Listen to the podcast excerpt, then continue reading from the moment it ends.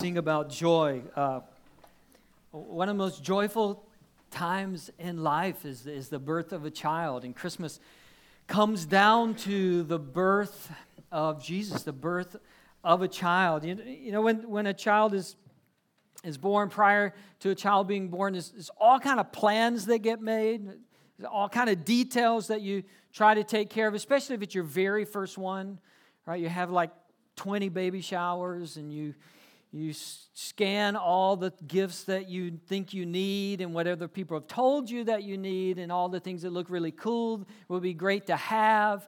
Um, and, and then your friend, the people who love you, they, they go out and get all those things. And, and then you got to have a whole room to put all those things. So you renovate a room of the house and you call it the nursery and you, you paint it and you put a baby bed and a diaper genie and a video monitor and a baby jogger and like a hundred other things. I'm not sure how people had kids 50 years ago when they didn't have all the cool stuff that we have. There's all of this planning and details and things that you want leading up to the birth of a child. And then as the due date gets closer, then there's more planning that goes on, right? You, you got to pack a bag, like mom's got to pack a bag so that when it's time, she can just grab the bag and jump in the car and go to the hospital. And dad's got to pack a bag, which his bag's not nearly as important as mom's bag, but you got to have a bag so that you're ready to go and you know where you're going. Everything gets planned out. We're even at the point where, for a lot of people, they plan the day, right? Like they know ahead of time.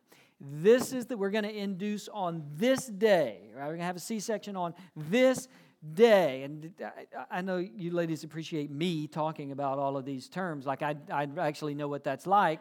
Uh, granted, you, you had the hard job here, but I mean, I know the language. I, I know that where, where we are today is you, you can plan a specific date. My baby sister is having her second son tomorrow. We already know it. Six o'clock, she's going to be at the hospital. Uh, they're going to induce, she's got her bag packed. My, my brother in law's got his bag packed. My girls have their bags packed so that we can just like take off and run when the baby comes. Uh, already picked out a name, right? They've already taken care of that detail. Actually, he's going to be named after me, and so he's going to be an above average kid already. We already know that. So, all, you know, all, the, all of those little details that you take care of before the day gets here. Um, it wasn't that long ago that our first child was born. And uh, re- remember uh, that process. We, we were living in uh, Northeast Florida at the time, about 30, 40 minutes away from Jacksonville, and that's where she was going to be born, Baptist Hospital in Jacksonville. And it's our first time, right? So we, we, we've been told what to expect. We don't really know what to expect. And so we know that we're 40 minutes away from the hospital. And, and so Julie decided, all right, it's time. We got to go. It's time. So we grab our bags, jump in the car, drive to Jacksonville. We get to the hospital. Nurse takes a look at her and, and smiles and kind of pats us on the head and said, No, it's not time. Y'all, y'all go. So we drive back home. We do this like three times, back and forth. And, and fi- I think just out of pity, they finally said, okay, okay, you can stay. It's like you've used the whole tank of gas We'll just let you stay. And sure enough, that was early in the morning, and we waited and we waited and we waited. Callie did not want to come into the world. And finally, late in the afternoon, Callie arrived. So we've got all of this in our mind when number two comes along 15 months later, 15 and a half months later, it's time for number two. We're living here at the time, but she's going to be born at DeKalb Medical, you know, 25, 30 minutes away. But we're thinking we're not driving back and forth. It's like we've spent enough on gas with the first one. We're going to make sure, so we're going to wait it out. We're going to breathe. We're going to coach it up, and we're just going to hang in there. And Lily was almost born on I 285. I, I mean, there was a very real chance. We get into the hospital, we see the nurse. I'll never forget the nurse checks Julie, and her eyes get about this big around. And she starts scrambling and writing things down. And of course, Julie's first question, uh, which would have been my first question, is when am I going to get some drugs? Right? when is that process going to start? And the nurse says, very calmly, very professionally, um, she, she says, We got to wait for the blood work to come back. And about the third time Julie asked for drugs and got told that the blood work had to come back, I realized what was going on.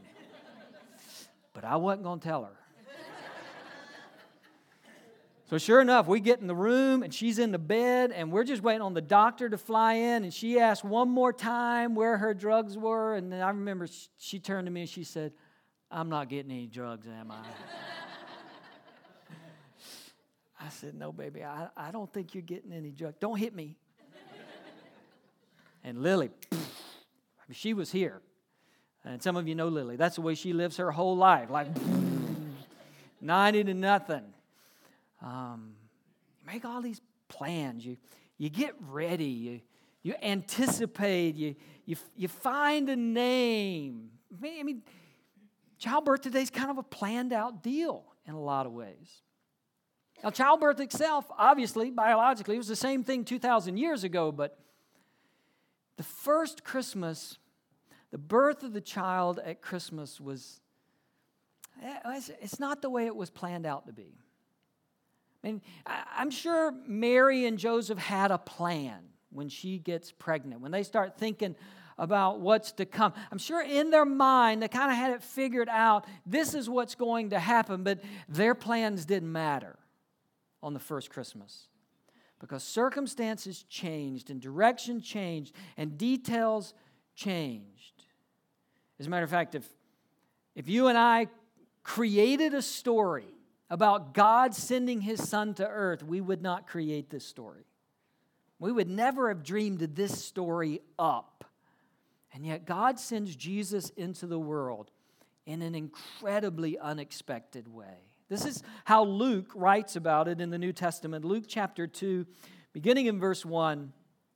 In those days, Caesar Augustus issued a decree that a census should be taken of the entire Roman world. This was the first census that took place while Quirinius was governor of Syria.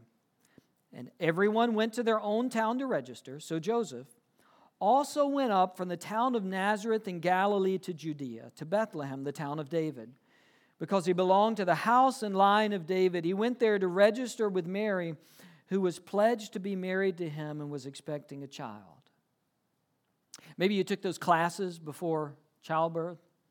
You know, part of those classes was helping you know what to expect, right? And, and a lot of times you get a little tour uh, of uh, the birthing wing, and this is where, what your room's going to look like. If you didn't get a tour, you at least knew where the hospital was, right? Like all three of my kids, I knew well in advance where they were going to be born. That was not possible for Mary and Joseph. When it was time for her to give birth, they didn't get to pick a place or a hospital or a house, a room, or even a city. All of their plans got changed. They call it nesting, right? Right at the end, supposedly. Moms are getting the house ready and everything in place so that when they come back, everything's the way it's supposed to be. It's like this comfortable, familiar environment we're going to resettle in. There was nothing familiar at all about the first days of the life of, of Jesus. At, at, at nine months, Mary and Joseph have to make a trip from their hometown, about 80 miles, to a place called Bethlehem because there was going to be a census. Everybody had to be counted, and that's where Joseph's family was from. And so they were going to have to make this 80 mile trek. Now, a lot of people think that Mary didn't have to go that it would have been just fine had Joseph represented the family, had gone and been counted. But for whatever reason, the Bible doesn't tell us why, she chooses to go with Joseph. Maybe it's because she just wants him there for that moment. Maybe she realizes Joseph is the only one that really understands what's going on. Because the angel appeared to Mary, the angel appeared to Joseph. The angel didn't appear to everybody's friends, the angel didn't appear to all of their relatives. The angel came to Mary and Joseph and gave them a very clear message about who this child was and what he was to be named. And maybe for Mary, she knew nobody else understands this except Joseph and I. No one else understands what's about happen, to happen. I want to be with him wherever he has to go. Maybe, we don't know, but maybe the talk in their hometown because of her pregnancy had just reached a point where she just didn't want to stay behind. The Bible doesn't tell us practically what moved Mary and Joseph together to Bethlehem. We know there was a census, and Mary decides to make this 80 mile trek when she's nine months pregnant. And then the story goes on, it gets crazier. In verse 6, while they were there, the time came for the baby to be born, and she gave birth to her firstborn son. She wrapped him in cloths and placed him in a manger because there was no room available for them. Very little detail. We kind of create some backstory and some characters in, in our Christmas programs a lot of times, in our kids' Christmas program. But really, the Bible's got very little detail. It just says they didn't have a room. They didn't have anywhere to spend the night, and so they end up surrounded by animals and some traditions say it was a stable, and some traditions say it was a cave, and some traditions say it was the first floor of a house where they would bring the animals when it was really cold uh, at night. We don't know exactly what it was. What we know is that Joseph didn't use Travelocity, right? He didn't like secure, he, he didn't confirm his registration with a credit card. He didn't buy registration insurance. And they get to town, and there is no place for them to stay. There's no place for her to have her child. And let's be honest, guys, this is kind of off topic, but a lot of reasons we respect Mary. But as guys, we kind of respect the fact that the Bible doesn't record her giving Joseph a hard time about this, right? Like, like the, nowhere in the Bible does Mary say, I told you to call five times yesterday. If you had just driven the camel faster, we would have beat some of the. If you had stopped for directions in Samaria, we would not have lost time. Nothing. We love Mary. They end up in Bethlehem. There's no room, there's no place to give birth to their first child. Look, it's nice when Christmas works out, isn't it? It's nice when all the plans come together because we, we all have this vision of what Christmas is going to be for ourselves, for our families, for our extended families. The holidays leading up, December 25th, we're all going to get together and we have this picture. This is the way it's going to be. Everybody's going to get along and everybody's going to be happy and this is, the meal's going to be this. It's wonderful when Christmas goes according to plan and turns out merry and bright. But let's be honest, Christmas doesn't always do that. Sometimes we go with plan B at Christmas. The great thing about the story is that the very first Christmas was plan B. It wasn't what they expected. It's not what they planned. It didn't go according to details. It was different. As I said, it's not a setting that any of us would have planned for the coming of God. For one reason, we know we know that you put priceless things in priceless places. You put expensive things in expensive places. You protect things that are valuable. Anybody using the good china this Christmas? Where's the good china been all year? When we've been eating on paper plates, right? The good china has been in the cabinet. It's been locked up. Why? Because it's valuable. It's expensive. We don't want to chip it. Oh, we don't want to mess it up. We don't want to drop it and break it. It's expensive. We reserve it, we protect it. Ladies have jewelry boxes, right? We want to protect things that are valuable to us. We, we have protective cases for our iPhones and our, our tablets and our laptops. We tell our kids, take care of your things. We're going to give you this expensive gift. It's your job to take care of it because we know instinctively that if something is valuable, you protect it. You put valuable things in a valuable place so that nothing will happen to it. And yet, we read the first Christmas story And God sends his one and only Son, the Savior of the world, the Messiah, into this world. There's only one person that can save the world. It's this child. And there are no guards, and there is no palace, and there is no safe place.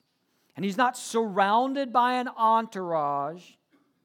He's not quarantined from the world. As a matter of fact, he's placed into the messiest, smelliest, most broken place he could come into. Not just the stable, all of that region was broken. And the Savior of the world, the only begotten Son of God, steps into the world not in a palace,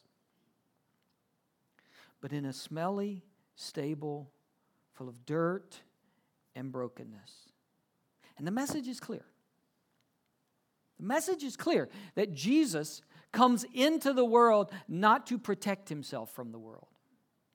Jesus comes into the world not to separate himself from the world. Jesus comes into the world to touch the world. And to touch the world at its most broken, to touch the world at its most unclean, to be a Savior who is not distant, but a Savior who is close. Darrell Bock in his commentary writes Jesus therefore enters the world in as mundane a way as possible.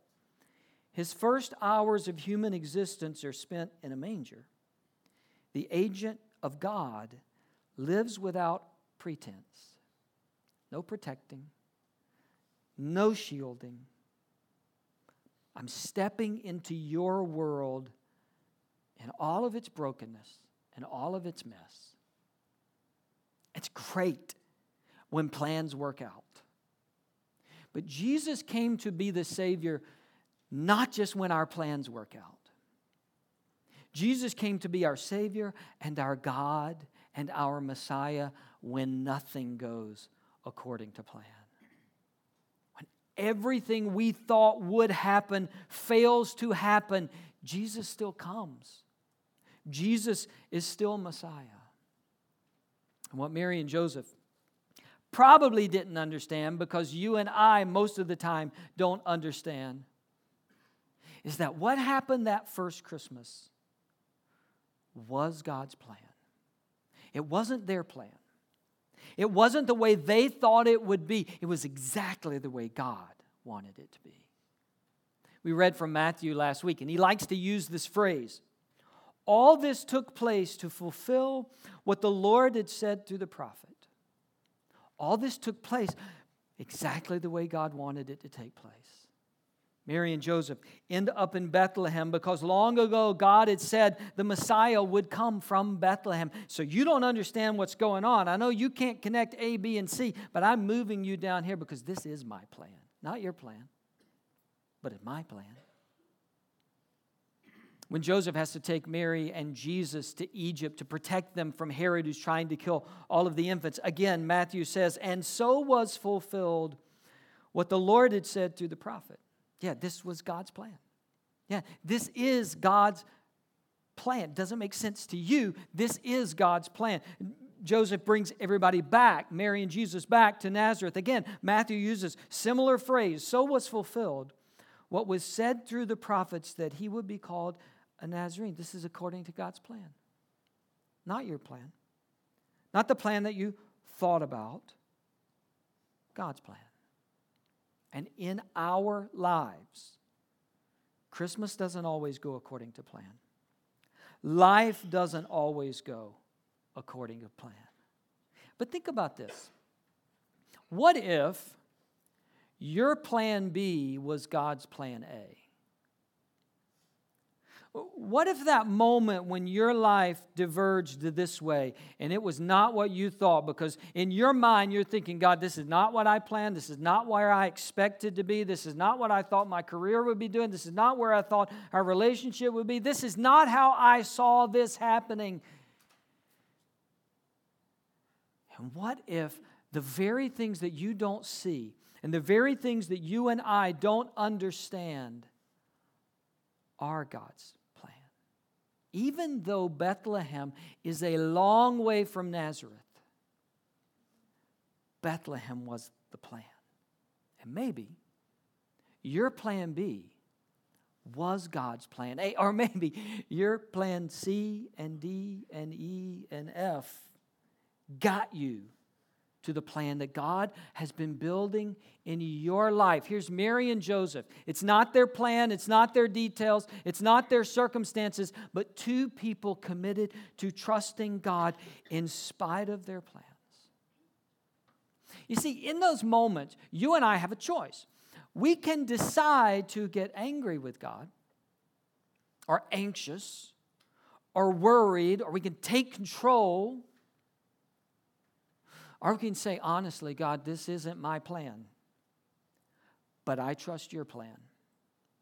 This is not the way I saw it happening. This is not where I thought I would be, but I'm going to trust your plan. I'm going to follow your plan. You're welcome to let me in on your plan. Ever prayed that prayer? God, you can let me know what's going on at any time because I have no idea what's going on. You're welcome to let me know, but until you do, I'm going to trust you. I'm going to follow you. And maybe one day it all gets clear. Maybe one day I see everything. But even if I don't, I'm going to continue to follow you. No doubt. For some of us, Christmas 2015 is a plan B Christmas. We already know. We already know things aren't going to be exactly the way we wanted, the relationships aren't going to be exactly the way that we want them. And for others of us, it's a plan A Christmas right now, but it's early. It's a long time to December, and it could get to B and C and D before we get to December 25th. Some of us know this is a plan B Christmas. This is, this is not exactly the way I thought it'd be. We're, we're, we're talking about this idea of first Christmas. And so let's be honest, for some of us, this is the first Christmas without somebody we love and care about. This is the first Christmas there'll be an empty chair in an empty place, an empty stocking.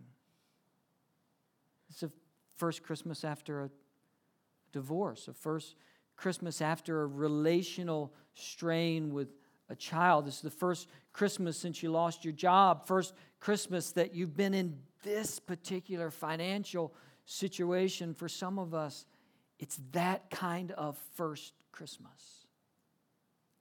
And I don't know everybody's circumstances. I don't know everybody's experiences. And even if I did, I don't have the answer for all of your circumstances. But I know two things to be true. I know that God is still working out his plan even when my plan's not working out. I know that God is still working out his plan even when my plans aren't working out the way I thought they were going to. Even when I look around and I go, I don't understand, I don't know why, I, I can't explain, I still know there's a God behind it all. Mary and Joseph probably couldn't explain a manger. Couldn't explain why there was no room in the inn, but behind that story, there was a sovereign, good, wise God that even though they were on plan B, was still working out his plan that we would be talking about 2,000 years later. And it's true in your life. Whatever that plan is that may or may not be working right now, there's a sovereign God behind it. We like to quote Jeremiah 29 11.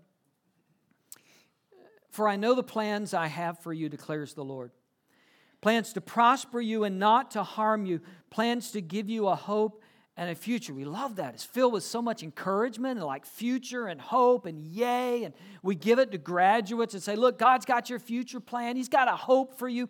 What we often miss is God made this statement during the worst season of Israel's history. Israel has been taken captive by the Babylonians. Their homeland's been destroyed. Their houses have been destroyed. Their walls have been destroyed. Everything that they expected to be happening wasn't happening, and they're carried away to a foreign land. And God says, in that situation, Oh, my plan's still moving forward. Uh, yeah, I, I'm still working my plan.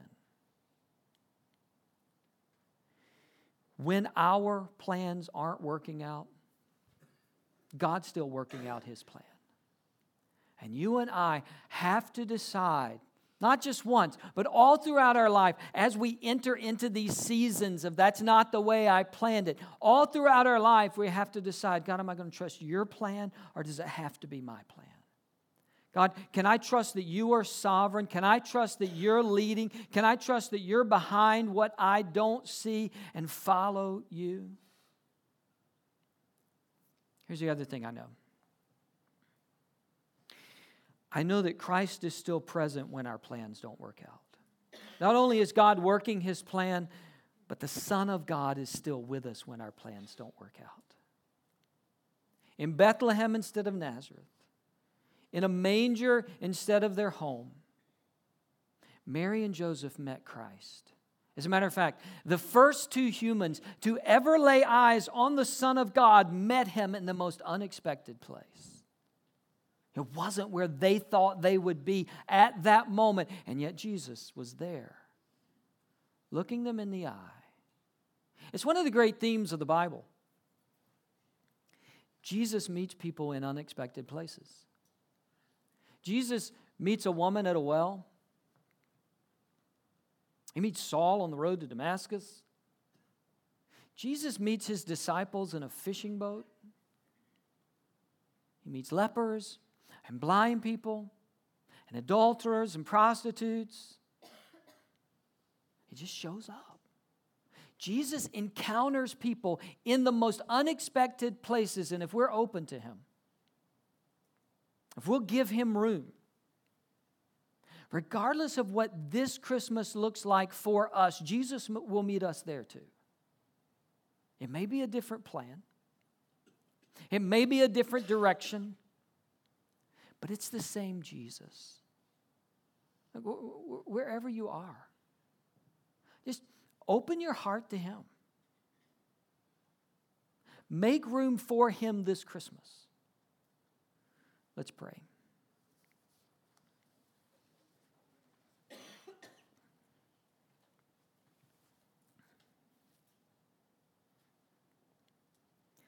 God, we come to you this Christmas. And some of us, life's trucking right along. Christmas is going right as we planned. And for others, it's a plan we weren't expecting this season. There's circumstances that we didn't anticipate.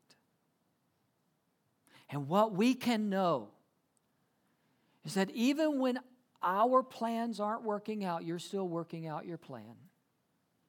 And you can be trusted. For you are loving and good and sovereign. Help us, God, not to be so demanding of our plan and our way and our rights that we can't open our hands and say, God, I'm going to receive your plan this Christmas. I'm going to listen for what you're trying to do. I'm going to be with you and your son this Christmas. And I pray where there are hurts or sorrows, where there are griefs this Christmas, that you would come into that. Your grace would fill those places. And though we may be a long way from where we expect it to be, you have not forgotten us. You have not lost us.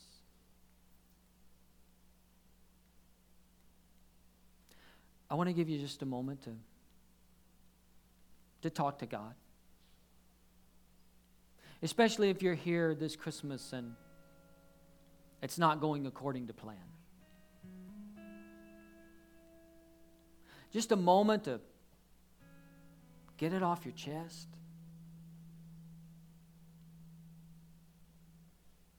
Maybe to say, God, I'm going to trust your plans. I'm going to trust your plans for my, my family, my future, my life, my Christmas. I'm going to trust your plans because I believe you're good. Just say that to Him.